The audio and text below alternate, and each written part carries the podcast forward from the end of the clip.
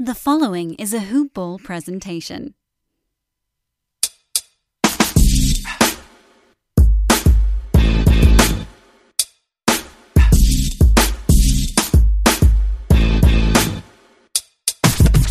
Yo, yo, yo.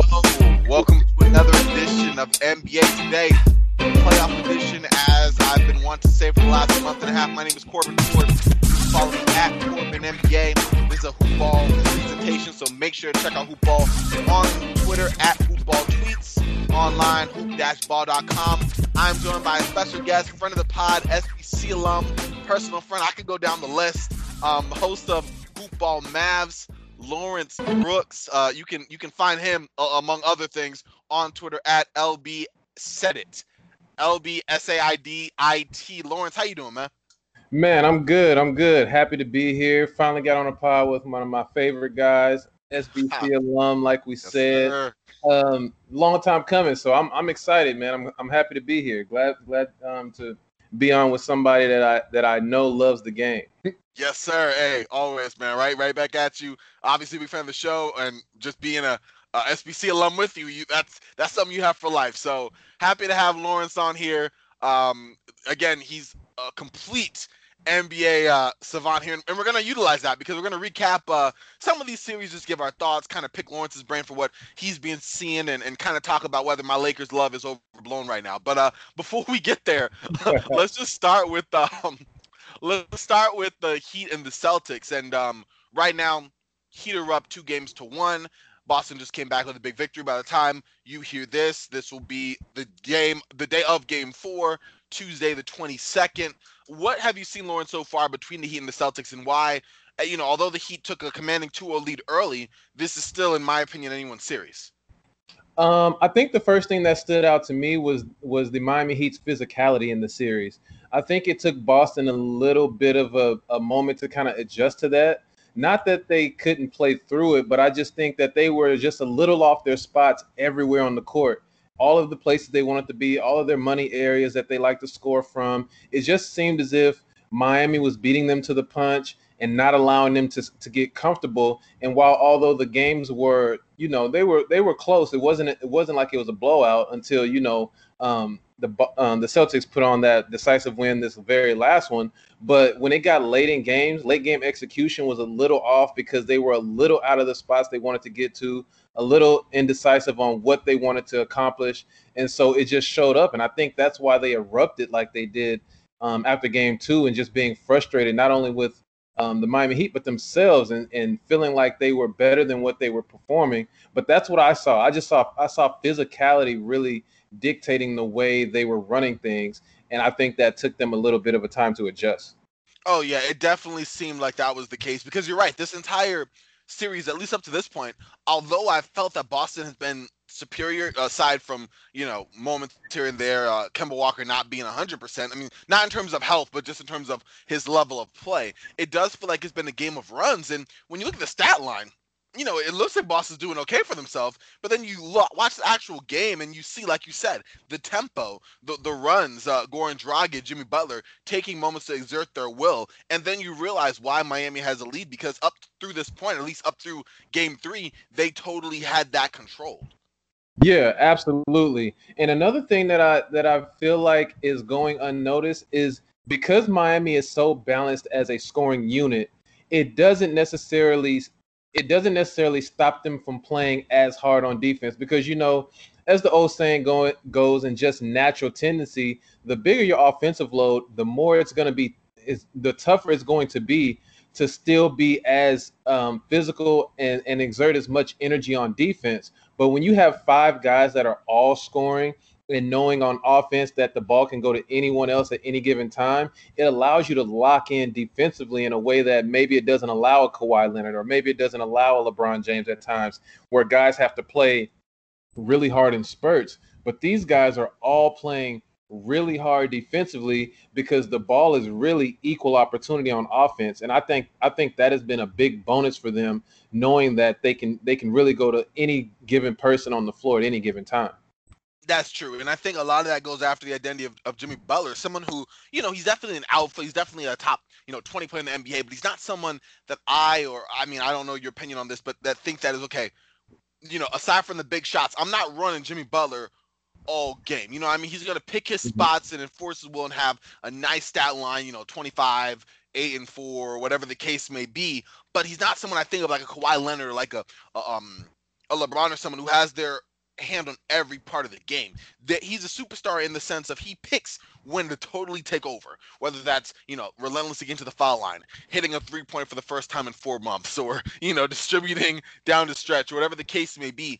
It's a different type of superstar, and I think the Heat take a lot after that. And someone who's kind of a a lunch pail type of guy. I don't want to use that um I guess stereotype in that way, but someone who you know isn't overwhelmingly dominant on his own, but in like collectively taking after him that those intangibles, they they really form a dominant team. Where you said it, there's a bunch of different weapons that can hurt you at any time, and that's one I really want to talk to you about first. Was was Goran Dragic? The dude is 34, going to be 35 pretty soon, and it's like he dipped into the fountain of youth before this playoff started because he has just been electric so far. Yeah, I, I think you know it wasn't necessarily load management for him for the season because he was hurt a good chunk of the season prior to the shutdown. So one can say he's really just starting to find his stride as a guy who's who's you know customarily plays majority of a season. But this might be with I mean I'm not I, I don't have the stat in front of me, mm-hmm. but I would be shocked to I would be shocked to know if this is more than game 70 for him on the season and you know, for in for a regular NBA season, that's you know 82 games. You know, you come into us and for a guy who's been out, and then you get to hit your stride this late while also having a built-in um, off season. I just think he has his legs under him, and he's fresh in a way that he's probably never been this late um, into a postseason, and not even that he's been playing this late into a postseason. So I think you're just seeing a guy who's fresh and having an opportunity to, to thrive late in a year that is very upside down for everyone. Mm-hmm. And, and and you actually said it. He's actually played 71 games on the season so far. So and that you know including the playoffs and and and the regular season combined. So that exactly is what it is. And you know, and this is crazy, but it's 33 34 playoff series. You know, he's been in the playoffs four times. Uh, two years ago with Miami, and then the time before the Miami, and then before in Phoenix. But this is He's averaging playoff career highs in points, in rebounds, in assists, or not in rebounds, in points, in assists, in two point shooting percentage, three point shooting percentage, effective field goal percentage, free throws, like in across the board. This dude is just night and day, and it's not like he's playing an astronomical amount of minutes more than he has in previous playoff series. He's averaged around 30, you know, over the la- over his last two playoff series, um, his mm-hmm. playoff uh, his playoff years, let's say that. But the fact that he's just sky by his efficiency and his just raw statistical numbers is insane. And I think a lot of that, like you said, was the pacing. And not because of you know intentional but being injured and just kind of working his way back in and really hitting a stride. But if we remember and you know your hoops um hoop ball Mavs podcast i keep saying earlier in the year he was uh potentially going to be salary dump traded to them. Yeah absolutely. And I, I and i think you know, he has had moments. I mean, he is a guy who's played high level basketball at moments in his career. Mm-hmm. So it's not completely surprising. It's I think it's more so magnified because of the stage. And so everyone's like, Goran Dragic, he's doing, you know, X, Y, and Z at certain at this point in the playoffs. But he's really been a guy, especially in Phoenix, who was the complete facilitator, complete shot dictator, shot maker, shot creator for everything that they were that they had going. So this isn't foreign territory for a guy like Goran Dragic to be, you know, a, a guy who's looked at to to make plays. He's done it in his career um, many times, and so when you see him doing it right now, I think one of the things that sticks out to me is he has so much spacing. I mean, you have um, you have Tyler Herro on the court, then you still have you have Jimmy Butler, who you have to honor at all times.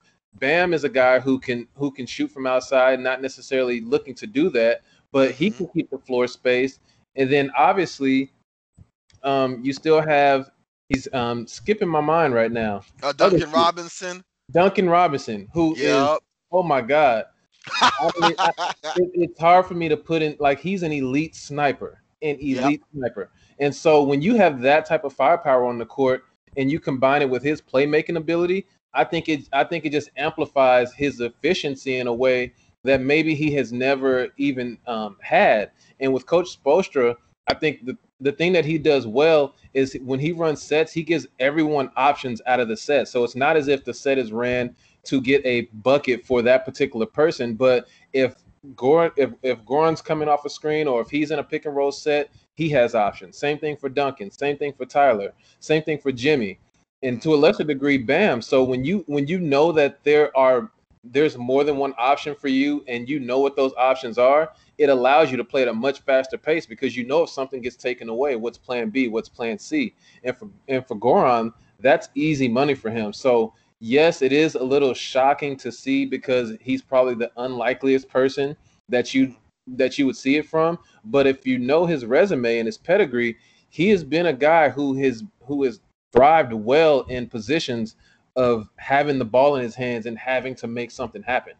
Yes, and you said it. The amount of weapons he has in, in, in conjunction with just how well he's played and how well he's been used to playing this style of play, just having more effective pieces, is probably a big reason for his success. And one of those weapons, I mean, aside from Tyler Herro and Duncan Robinson, you already mentioned him being a sniper, is someone who isn't necessarily a sniper um, by reputation, but has definitely carried that through in the playoffs so far for Miami, and that's Jae Crowder. Um, the dude was shooting uh, just a scorching 40%, and it dipped just a little bit because in his last game he went two for 10 from three. But still, on the on the playoffs so far, 38% from three on 8.7 attempts a night. The dude is on fire. Um, this is a guy who coming to Miami the trade was shooting 29% from three with Memphis. Definitely someone who can always get them up. Maybe not always the most accurate, but what have you seen from Jae Crowder in general, aside from just his hot three point shooting that has really helped Miami from that, you know, other swingman position. I think the biggest thing that that has stuck out to me with Jae Crowder is most times on the court he's fourth or fifth option, sometimes third, but usually the fourth or fifth option. And when you can be the fourth or fifth option operating at that high of a level, um, like you said, knocking down threes at a high clip, you don't have to run any sets for him he's gonna basically get all the leftovers that that wasn't um, given out, and has been you know a pretty much a a more offensively rounded PJ Tucker. I mean, yeah. he's he's out there. He's he's defending at a high level. He's knocking down shots at a high level, and they're not running anything for him necessarily. He's literally just keeping the floor, floor space and knocking down shots when his number is called. And I think for and, and I think that pays huge dividends, and that's highly valuable when you can just have a guy out there that you know we they've shut everything else down. We can kick it to him in the corner, who's you know everyone's cheating off of somebody trying to take away something. But if he can continue to do that, it makes them extremely tough to beat because as a fourth or fifth option to be able to play that well, it just it you know you just don't get that. That's really that's really like bonus money for any team. Yeah, you said just just bonus found money right there. And again, a guy that was shooting 29% heading into Miami, and then he totally turned that around um, with increased attempts, I might add, to 44%. And then obviously going into the playoffs so far um, with that 38%, opening up the floor because you're right, it's someone that you didn't exactly counter or, or, or factor in as an offensive source, aside from a couple points here and there. But when he's been as electric as he is, it feeds into his confidence. When it feeds into his confidence, all of a sudden, you, you really see what he can do. And this is is actually statistically isn't his career high playoff wise from three. Um, his very first year, uh, he was shooting 42%, but it was on literally one attempt the game over seven games. So for all intents and purposes, this Miami year is uh, his playoff round to remember. But aside from him, I don't want to. You know, we're talking so much good about Miami. I do have to ask you one guy who's perplexed me a little bit, and that's Kendrick Nunn. He went from a guy, or you go from a guy who was talking himself into thinking that he could possibly have been rookie of the year this season, which I mean, I don't want to fault the man. I love a healthy bit of confidence, but no. And to go from that to barely playing in the rotation, and then when he is in the rotation, just playing horribly. What do you see from Kendrick Nunn? Like, like what is or what do you not see from him? Like, help help listeners, help me get some kind of understanding of him because I don't really see it. Well, you know, I, I think Kendrick Nunn, you know, he's had a fantastic season, and and we have to keep in mind he's a rookie. And so True. with rookies, True. you know, you have you have a Ja Morant, you have a Tyler Herro, you have Zion Williamson, and I think we get conditioned to seeing guys play at such a high level. And to his credit, he's played at a high level um, a lot this season as well. Was a summer league sensation that that steamrolled right into the regular season. He was a starter. He was playing big minutes, um, scoring in double digits, and and showed a lot of promise. And I mean, he still made an all rookie team, so he's still um, so th- there's still nothing to you know sneeze at as as a guy. But on the flip side, I just think you're literally seeing a rookie having growing pains. I think the I think the physicality of the game has overwhelmed him a tad. I think it's been hard for him to find his shot because the playoff intensity is much different than the regular season intensity. Mm-hmm. And you know, I, I just think he's a guy who who this is his learning curve. Some guys have, have been sped up and some guys just have to find their way. And I think that all this is this is all a learning experience for him.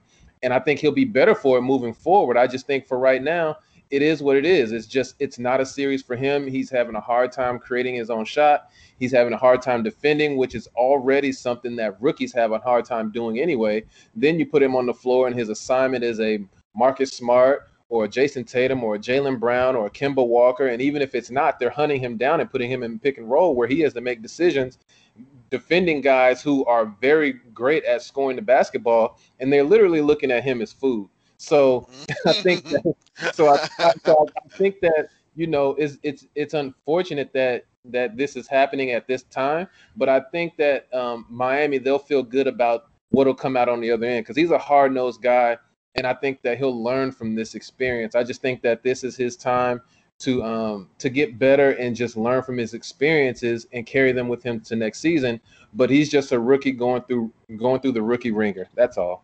Okay, I appreciate that that that reality there because I was ready to just throw away the whole Kendrick Nunn experience, everything. But I do have to ask a question in light of that, real quick follow up because you know Goran Dragic is a free agent this year. Miami is trying to preserve a lot of their cap space for 2021, and with Goran Dragic being 34, going to be 35. What do you think about Miami attempting to retain him at all, or, or should they totally go for um, uh, Kendrick Nunn moving forward? Man, you know, it's really tough to, as it stands right now, they should be trying. They should put a priority on bringing back Goran if the if the price is right. Um, not a capologist, or I don't have the numbers on me at the at oh, this. yeah. But at the same time, if, if, if, the price is right, they should bring him back. And I mean, load management as much as you can. Um, give Nunn and Tyler Herro as many minutes as you possibly can. Let him play a reserve role. Um, you don't necessarily need him to to play a ton during the regular season, as you know, load management has become extremely popular, and a lot of teams are trying to do it to preserve older guys or guys who have a little more tread on the tires. But if they can bring him back, there's no reason not to, unless you can find somebody that can manufacture some of the things that he does.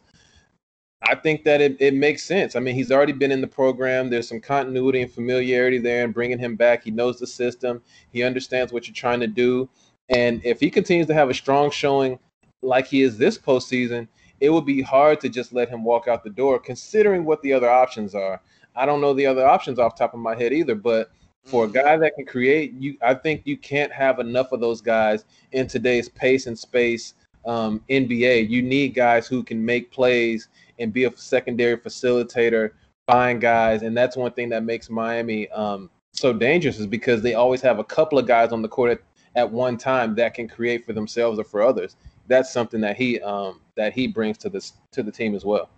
Totally, totally. You know, you know, I just mentioned not having having put you on the spot there. Just know that you are definitely locked in when I go over the NBA uh, 2020 free agent point guard and uh, point guard landscape. We're, we're gonna have to bring you okay. back on for that. All right. definitely, definitely. Got you, man. Okay, but any other uh, thoughts on the Heat before we move on to Boston? Does any guy you want to give a love to, or do you think we kind of covered that pretty good? Because um, we kind of went down. I get, I think we give Kendrick Nunn a little too much love over Tyler Herro and Duncan Robinson, but those two have played well. Kelly Olynyk played well, and Bam Adebayo. I, I guess we got to talk about him for a second and the block party he had, um, just all playoffs, but especially that big one that he threw down on uh, Jayson Tatum. Oh my God, yeah. I mean, he is he is special, and people are I think people are really starting to get now. You know, people in basketball circles, we all know how special he is, but I think the general masses are still slow to get behind the Bam Adebayo train. But this guy is unbelievable. He can literally guard all five positions. He can hit shots from outside, not necessarily a three point shooter, but you have to respect you have to respect his 17 footer. He can put the ball on the ground and get to the cup. He can find open play. He's literally as complete of a big man as you'll find in today's game, and it doesn't get more versatile than him. That's I mean, true. He, he literally does every. He's like they try to say guards are a Swiss Army knife of the team that can do a little bit of everything.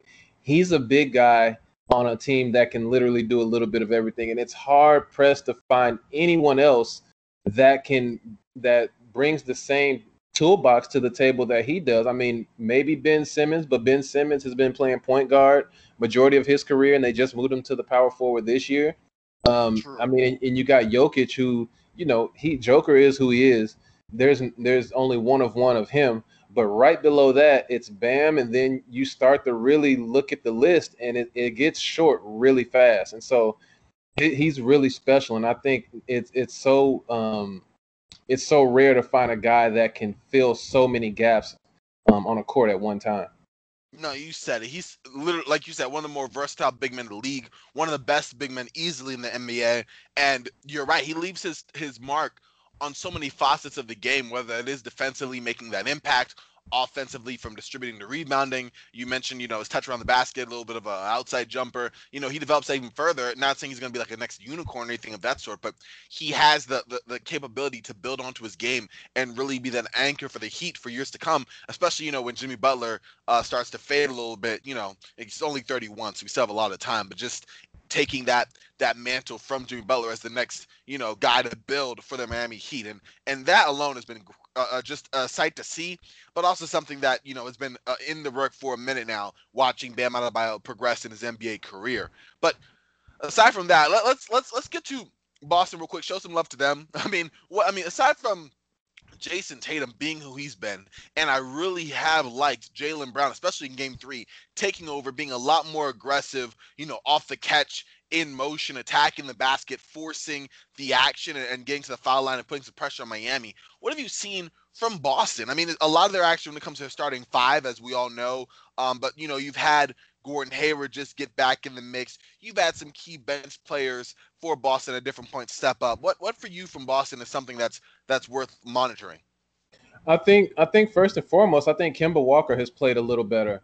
I think mm-hmm. that he mm-hmm. struggled a little bit, and I mean, it, it sucks that he's just now getting on this big of a stage. He's lost a little of his explosion in terms of getting by people. He's really struggled to get past people throughout the postseason.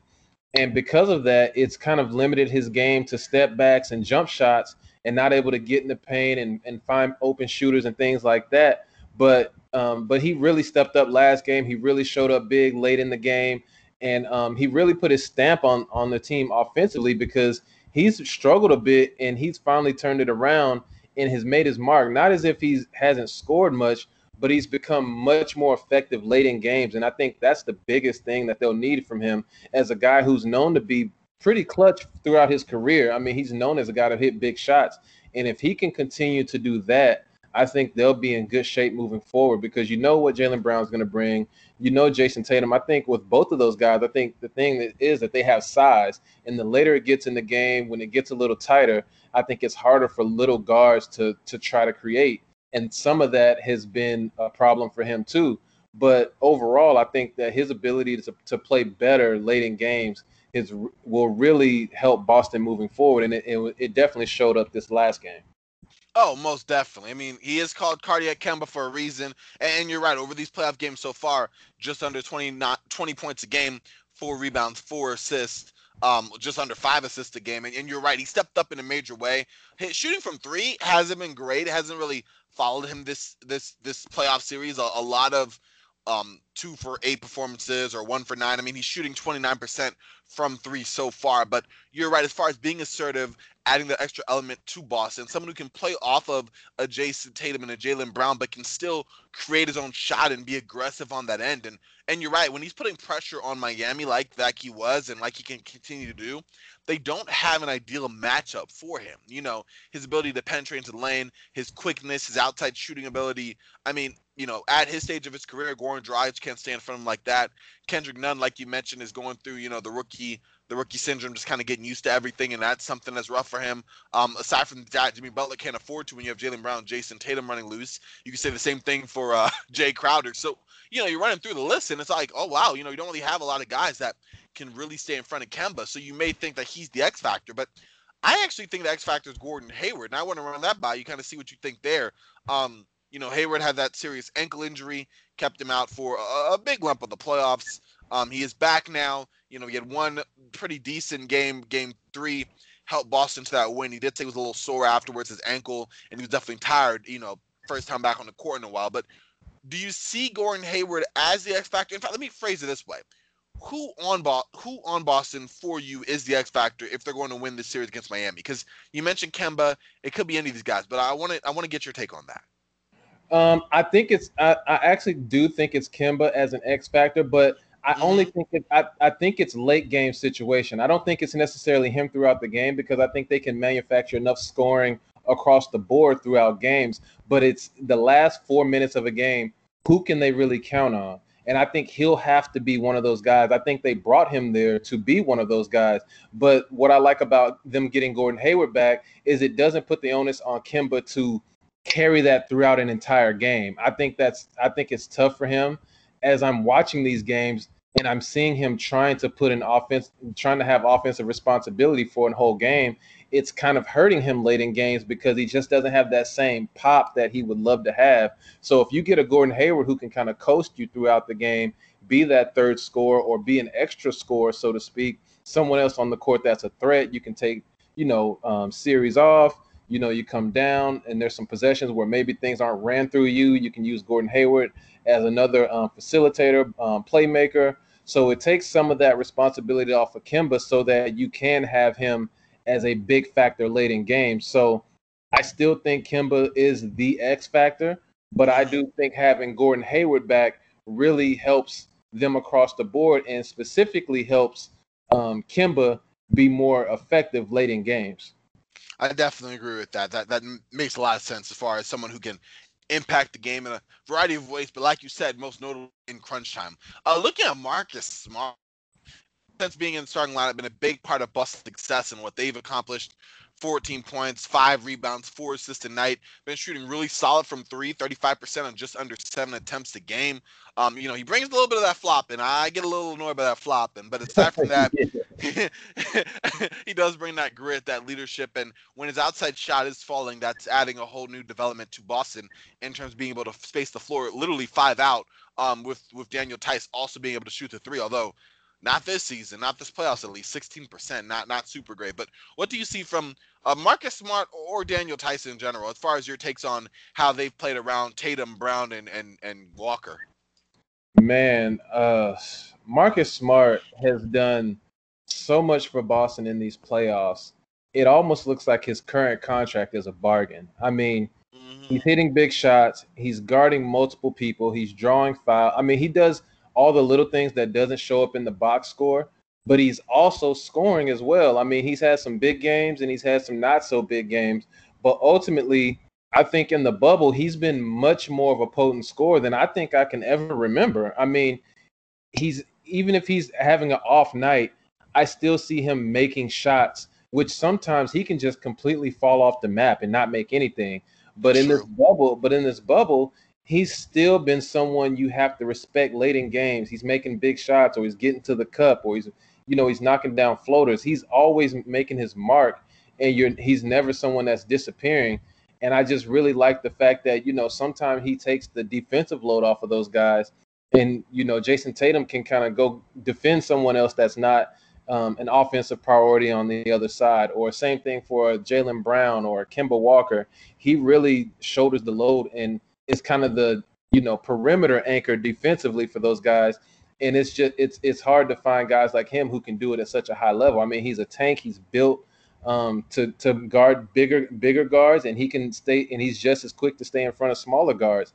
So his his contributions are invaluable. And and Daniel Theis um, he's just continued to develop. I think that's one thing that maybe hasn't been discussed enough is just his ongoing development from early season to now has just been great. His ability to guard the pick and roll, his ability to, to finish at the rim, his communication on defense on the back end, everything has been great for him in these playoffs, and it's just been great to watch him develop.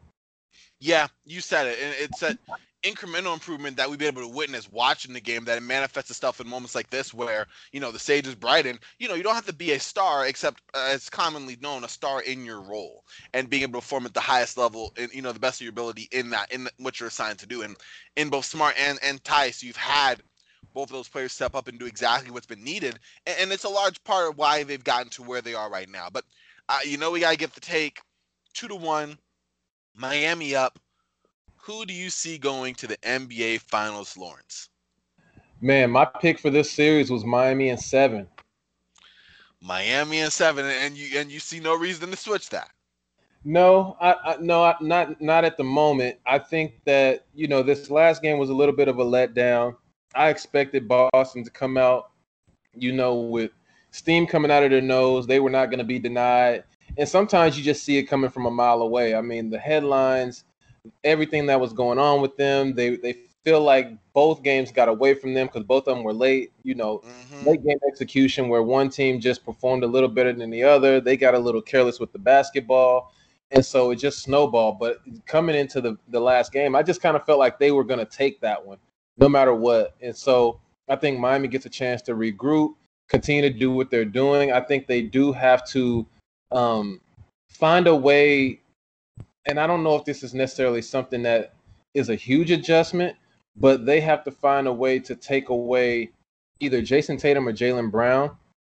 They can't let both. Of, they can't let both of those guys start um, getting it going because if they do, it's going to be much tougher. So I think they buckle down on the defensive end, and I think if they can do that and, and limit at least one of those guys to a bad night, they should be fine. But overall, the physicality just wasn't as as um, intense as it was the first two games. If they can ramp that back up, they should be okay. So for you, is just holding one of those two and, and, and making that a priority for Miami to succeed? Yeah, I mean, there. I mean, if, if I can go to, to go down the list, I think that's one of them. I think they have to continue to guard the three point line. I think they have to continue to shoot well. Um, they can't have a fall off in in that sense. So offensively, if they continue to get what they're getting from Goran Dragic, I mean, I don't see how they can lose this series because going into this series, if somebody would have said Goran Dragic is going to be one of their, you know, key factors offensively, the way he has been, I think people would be like, um, I don't know if we can depend on that, and I don't even know if we can depend on that. But overall, what I've seen from them defensively, I really like, and if they could keep that up, I think it gives uh, Miami a, a, a, slight edge. It's not a it's not a big edge because, like I said, it, it, I have it going seven games as is. So it's mm-hmm. what however they win, it's gonna be by a small margin.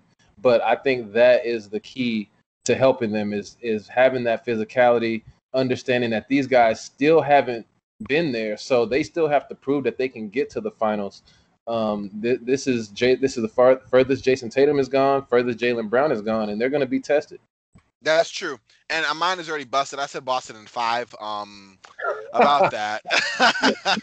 about in that. Five, in I, five, Miami listen, got no respect. Listen, I thought Miami kind of got lucky. I'm not gonna lie. I thought I wasn't. I I, I put Milwaukee. Uh, here's the thing. I thought Milwaukee would have no problem with Orlando.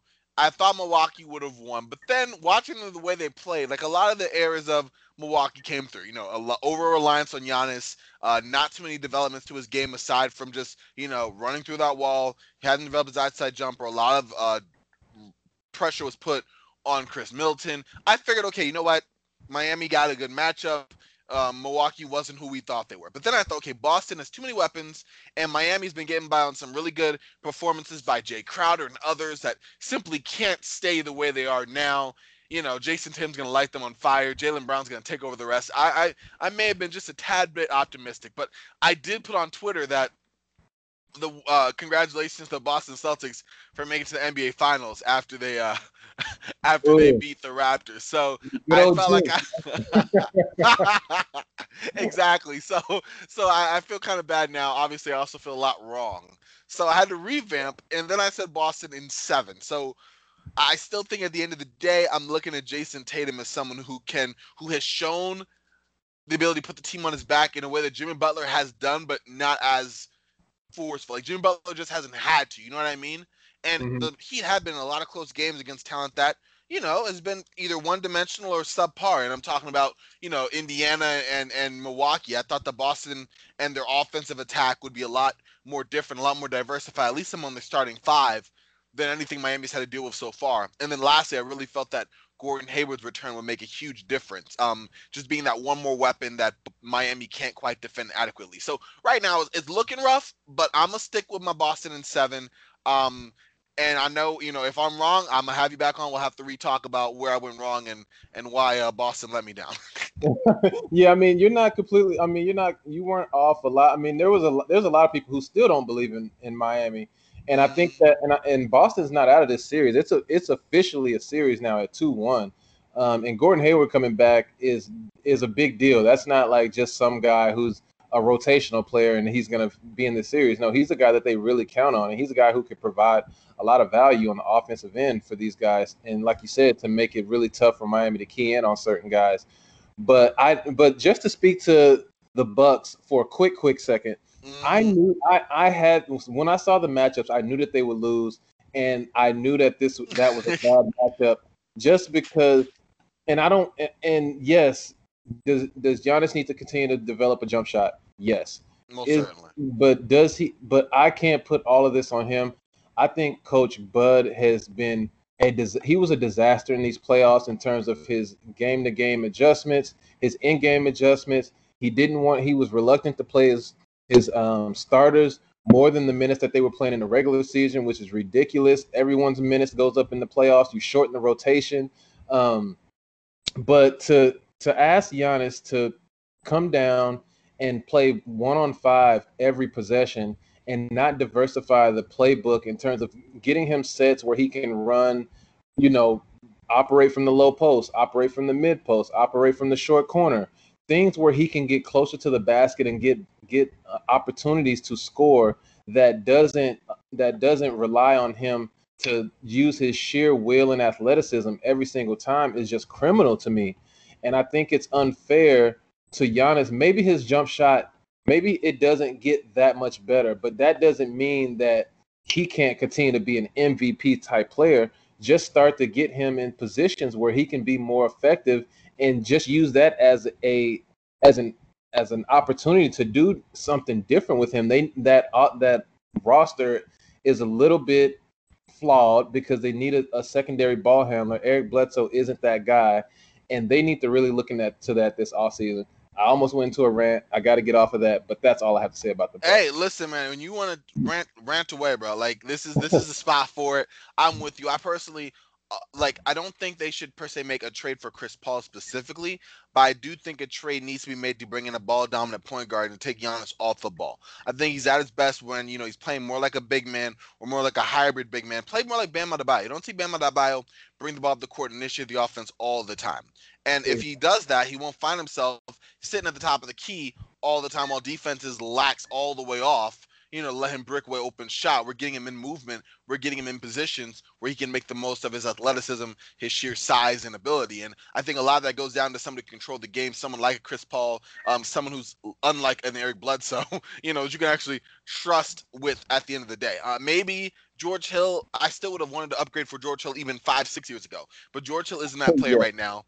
exactly.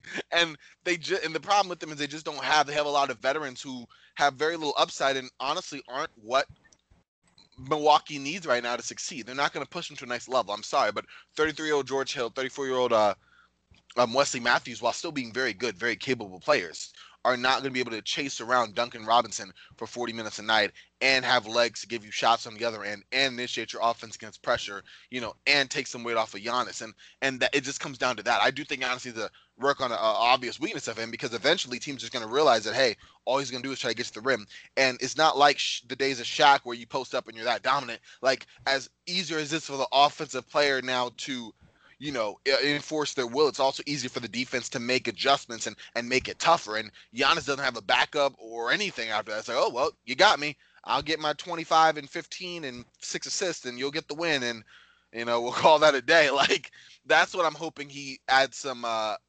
diversity to. Yeah, I, yeah, and I and like I say, I think it's easy to to run through a weekly schedule in the in the regular season and you play Orlando one night and and you go out and you play Phoenix and then you round out the weekend and you play a Saturday NBA um, NBA on on ESPN game and it's mm-hmm. against, against the Lakers, so that's the biggest game you had of the week. But you've really, you know, you stomped out all your competition throughout the week, and these guys aren't necessarily um, putting a premium on on game planning like they would for a playoff series. And ultimately, I think it would unlock the entire roster if they had a Jrue Holiday, if they had a Damian Lillard, if they had a younger Chris Paul would be fine. But I mean, if you're trying, if you're in win now mode and you got to go get Chris Paul, and that's what that's your best bet, you got to do it because I mean, at this point, you can't explain letting Mac- Malcolm Brogdon walk out the door, and he's yep. and and Greek's on the on the verge of being a free agent. So you have to do whatever you can to try to help the situation. But but yeah, I I just think that roster's flawed, and I think that he's he's gotten some some criticism, deservedly so. But it shouldn't be um it shouldn't be glossed over the coaching job that has been done to maximize his abilities because they literally came into the season and, and did the exact same thing. It would it would be like if Miami allowed Duncan Robinson, as great of a shooter as he is, to just sit, sit in the corner and and just get, gather looks like PJ Tucker, Tucker does. It's like you're not even using the guy. You're, no. you're you're literally putting him in the box and he's not allowed to do. You know, you you're not unlocking all of his offensive capabilities by having him stand in the corner. So same thing applies to Giannis. You having him being the primary ball handler and your primary scorer, but not necessarily your best shooter, is a recipe for disaster no matter what round you're playing in because every team's just going to build a wall. You said it. You know what? This was. I'm glad we did a, a deep dive into Milwaukee. I like being able to cover all facets of the NBA. So we have to go down to them more. In fact, this opens up a nice avenue for some uh, deeper dive off seasons for NBA teams. Speaking of, we got to talk about your Mavericks. But before we even go to that, that's another episode, another another time. Let, us look into the um, Lakers and Mavericks. I mean, not Lakers and Mavericks. That's what I'm thinking. Let's look at Lakers and Nuggets. Um, right now, Lakers are up 2-0, courtesy of a clutch three pointer by Anthony Davis over their outstretched hands of Nikola Jokic as uh, Jerami Grant and Mason Plumlee made the defensive errors of of just they just made a very special defensive error. Um, and now the Lakers are up two games to zero over a Nuggets team that has really fought and scrapped this entire time to get to where it is. Real quick, just rapid fire. What are your thoughts, um, observations, let's just do in general. We'll talk on both teams on this one, on the Lakers, on the Nuggets, and and just where they are right now. Because uh, tonight, by the time that people listen to this, it will be Game Three of that series. So, what is kind of where we're at? A little reset there. Um, I think I think the biggest thing is we finally, for his for as talented of a guy as Anthony Davis is, we finally have a signature playoff game to reference for Anthony Davis. True that it was it was really it was really it was really good to see him have a really big game and then put the punctuation mark on it with that being the game winner. I think it was really I think it was a um it was an opportunity for him to continue to establish himself as a great player cuz so far the knock on him is he's great but he doesn't get you anywhere. And I think two things can be true at one time because you know people love to run to Twitter and people love to you know all the all of a sudden start bringing up the quote unquote receipts and saying, "Oh, everyone thought he didn't have any dog in him," or everyone thought that you know he couldn't do this and couldn't do that. Well, two things can be true at one time. Yes, he has had trouble um, adjusting to being a guy who's an uplifter, a guy who who wins in in spite of what uh, what his surroundings may be but he also we can be looking at a guy who's evolving into a dog who's evolving into a, a dominant scorer dominant rebounder. Because even in the first game against the houston rockets he wasn't it, it looked as if he was timid allowing pj tucker to defend him one-on-one. James harden is defending him one-on-one and these guys are yelling no help. I mean that's extremely disrespectful for a guy who's universally known as a top five player. And the guy that's guarding you is literally you know four, five, six inches shorter than you. And so for him, and so it was a good adjustment for him in that series to where they can't defend. So he's just going to crash everything. So they couldn't get up. You there's you're not going to grow six inches during halftime or overnight. And he just he just owned the series by being bigger than everyone and didn't necessarily have to revolve around where he was posting up, which I still have a problem with. I think he's a little, for me, he's a little he's not aggressive enough in getting to spots where he can make the game easy for himself. He allows himself to get pushed out further where he has the triple threat and jab step and then shoot uh, fadeaway jump shots, which he's great at. But that's another level of of evolving for him. But nonetheless, don't want to take anything um, away from him. He has been playing at an extremely high level um, since that game. After that game one against Houston, I've seen somewhat of a different guy. And for him to have a game like that, it was just it was just wonderful to see because I think he deserves it um, after having so many years in New Orleans where he didn't come up um, big, or you know, even this year where people were questioning him early in the playoffs. I feel like the narrative changes literally game by game, but that was something for him that was really great to see. No, I'm with you, and, and even what you called out about improvement that he can make. I mean, on the one hand, you're right, plenty of time. On the other hand, you know, we'll be 27. It's all that time to evolve, but it just shows you that he's he he's made rapid improvement to his mid-range jumper. When he first came in, that wasn't a strength of his game. He could definitely flash out and shoot. I would compare him more to like a Bam Adebayo in terms of something that something that he could do. But you know, you definitely wouldn't mention among one of his uh, great strengths. But he's worked on, improved on enough that he likes it to be like one of his signature weapons. But sometimes it does feel like he kind of you know, gives the defense that. Like, okay, I'll be pushed out of position. You know, I'm just gonna face you up and shoot over you. And because he's been so hot in these playoffs, uh, you know, starting from Portland when he's really taking uh Jusuf Nurkic off the dribble and just burying pull-ups over him, he's in a rhythm right now that is working. And even when he gets there, it's like, you know, his outside jumper gives him confidence to take you off the dribble. Once he's able to do that, then he's more willing to stretch it out and then you have the full evolution of someone who can still power and finish inside. But you're right. If he continues to go to his bread and butter, right now the Nuggets don't have the personnel. In fact, looking into the playoffs, I mean, it'd be interesting if, if the Lakers go through, uh, as I think they will, in a Lakers Miami would be Anthony Davis for Bam Adebayo. That would be intriguing. But aside from that, I don't see another team that has the ideal matchup to stop um, Anthony Davis that is still in the postseason.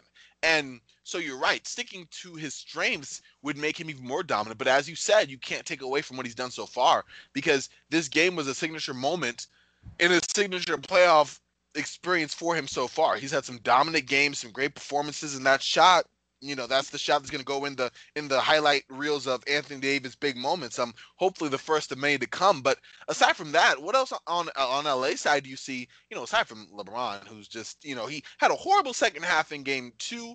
Um, Anthony Davis really put the team on his back and carried them through. But aside from that, LeBron's just been LeBron in the playoffs, right? Yeah, he has, and I, th- I, I think at this, I think we're so accustomed to seeing him play at such a high level all throughout a game. I really, when I watch him, I see a guy that's that's picking his spots more than ever. I think he defers a lot more than he ever has. I think he's he's not necessarily taking plays off, but he understands where he can where he can get his rest, where he can find time to not necessarily be in the mix of every play, whether that's on defense or offense.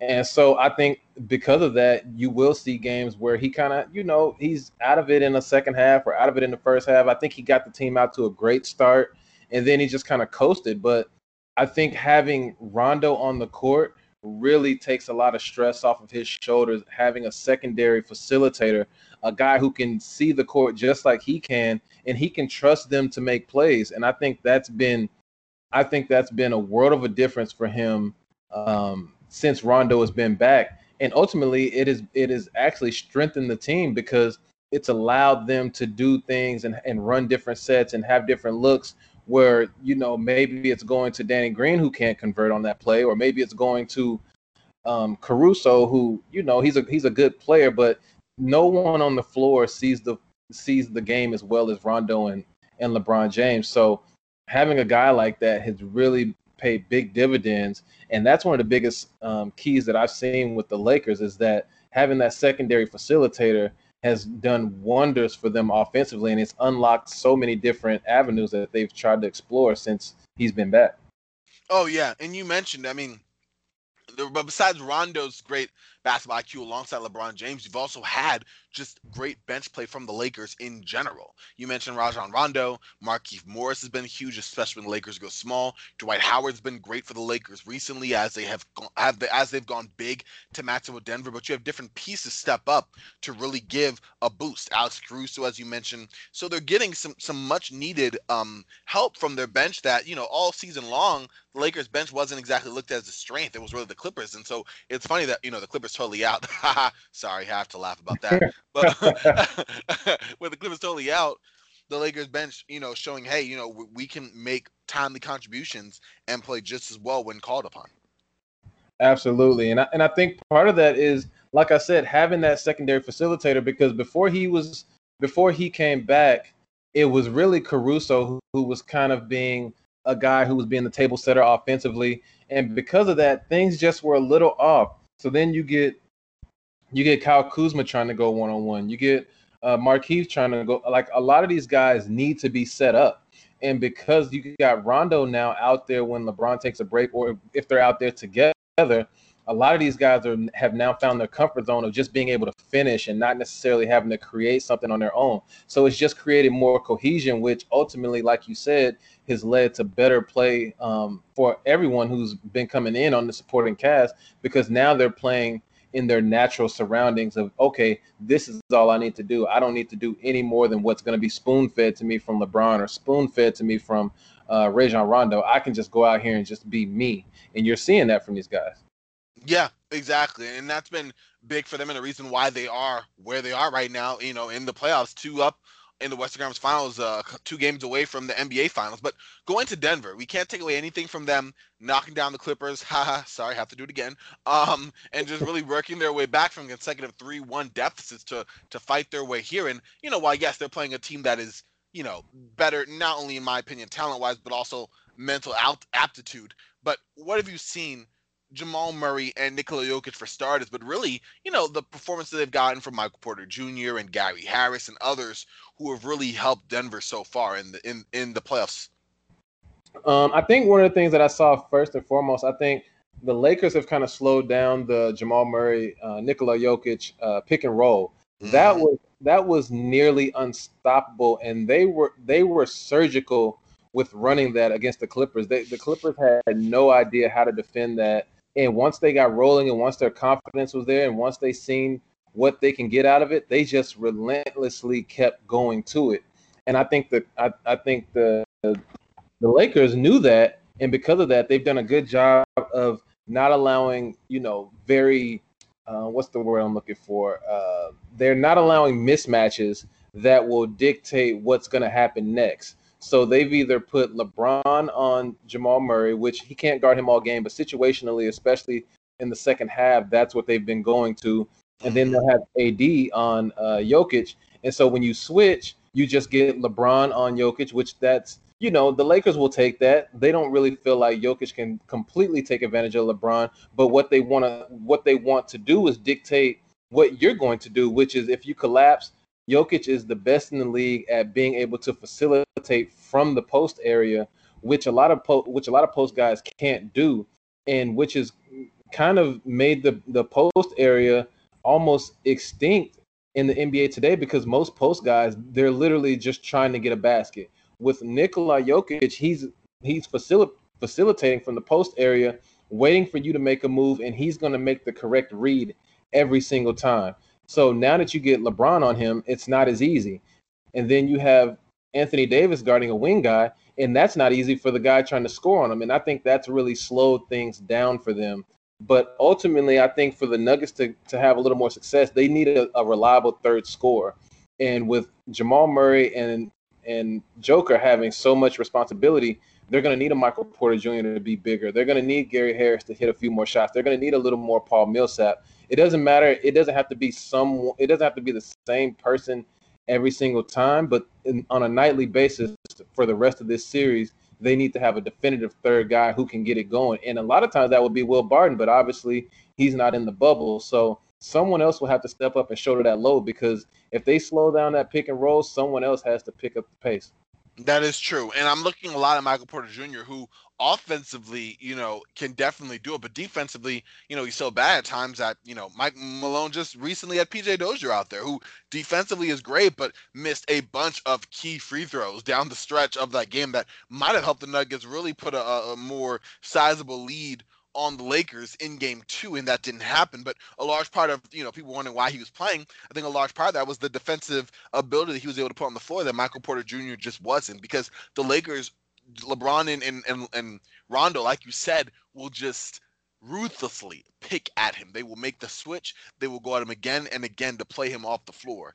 And that is something that is unfortunate for, you know, Porter. He needs to work on that defensive ability for sure. IQ awareness. He has the physical gifts there, but just making sure he's in the right spots. But aside from that, you're right. That that third guy has to step up somewhere. I mean, even if it's by committee over a set of games. Let's say Jerami Grant, he can hit a couple threes. He did well OKC, you know, last year um, you know, he goes off for like four or five threes. That's some offense. Paul Millsap, he had a big 13 point uh third quarter in against the Clippers. He can go off. That's somebody. You know, you might have to do it by committee without Will Barton. Gary Harris still working his way back, you know, completely into health, but he's played big so far. Maybe he knocks down a couple shots and that creates some conflict where he, you know, takes some shots off the dribble. But like you said, I, I'm in complete agreement there.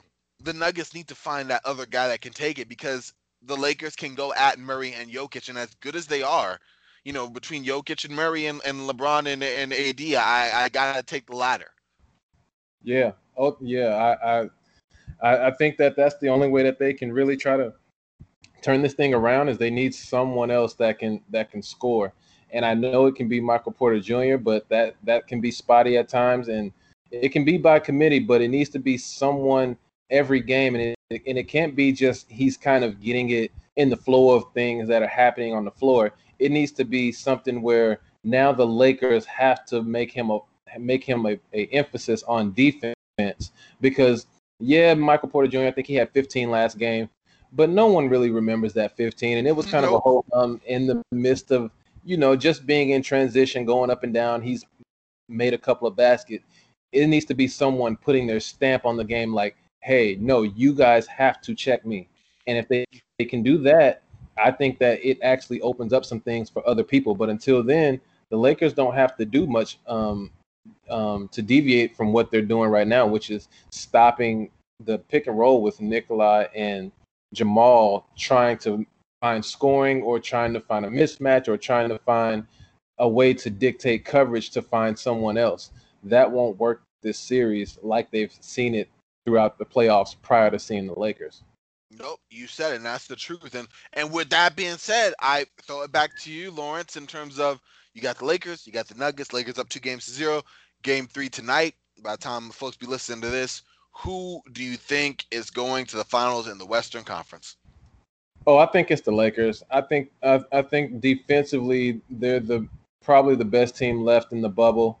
Miami is a, a very close second, but Miami just doesn't have the size and versatility that the Lakers do, and I think they just cause too many problems for the Nuggets to um, to advance. And so I have the Lakers. I have the Lakers advancing in this series, and I say six games because I, I respect the Denver Nuggets, and I think one of the biggest things is they've we've actually watched them grow throughout this playoffs uh, this playoff run because I think the knock on Denver is yeah they're talented but are they you know do they have do they have star quality talent that can mm-hmm. lead you in a playoff series? And we we know that joker we know that joker is is extremely talented but can he lead? We know jamal murray is extremely talented but can he lead? And he both of those guys are their max max superstar caliber players or looking for them to be superstars. And i think they finally have turned the corner to be that but they've ran into a buzzsaw known as the lakers and yep.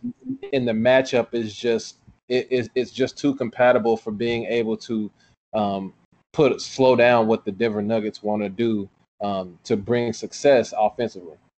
No, I, I, totally agree with you, and that it, they just it's it's not a it's a testament to how well the Nuggets have played thus far. That is uh, that it's been competitive. That we're not, you know, giving them a, a gentleman's sweep or, or, or a sweep. It's going to be a a five a six game series. I agree with you on that as well. But yeah, right now it, it, it's no slight on them. The Lakers are just the, the best team left, and you know, when you bring in a guy like LeBron and, and a guy like AD playing at the level that he's at, the you're hard pressed as any team to really match up with that, especially when you get valid, uh, valuable role player contribution. So I'm totally with you there. Time will tell. We'll have to definitely link back up on that. But you know what, man, we, we had ourselves a good, almost a darn near hour, kind of breaking down both of these games and everything, man. Uh, I, I got to thank you first or, or, again for coming on and talking with me. Do know that you will be back on again. And uh, do you have any like closing takes, NBA hot takes, anything you want to share or plug or anything here? Man, I don't have any hot takes today. I might have I, I might have some uh, here in the future. Okay. But uh, but as usual, like I say, I'm the I'm the Dallas Mavericks hoop hoop ball podcast leader, and so you can find me at hoopball Mavs, but also at LB said it. Um, literally LB said it. uh, so uh, so yeah, so as usual, us in the hoopball uh, family, we all we're all on Twitter all the time for these games, and even throughout the off season, we will be. But I'll definitely have some things to throw at you maybe next time. I just didn't have any hot takes for this one. Still looking at a few things that that that maybe need to materialize before I put my put my stamp on it. hey, I'm with you, man. You want to have some measured takes. I, I I totally understand that, and you know, come off season, just know that you're penciled in for uh the the free agent uh point guard uh, evaluation. So, oh so yeah, sure you I'm ready. That. I'm I'm, yes. I'm ready. Consider it done. yes, sir. You're on notice, man. I appreciate that. Thanks again for coming on, man. Thank y'all for listening. Again, you heard it. LB said it. Check that out. Check out Hoopball Mavs. Find me at Corbin NBA. Hoopball presentation, as I always say, at Hoopball Tweets, hoop-ball.com. Ladies and gentlemen, stay frosty, y'all. It's been real. All right, y'all.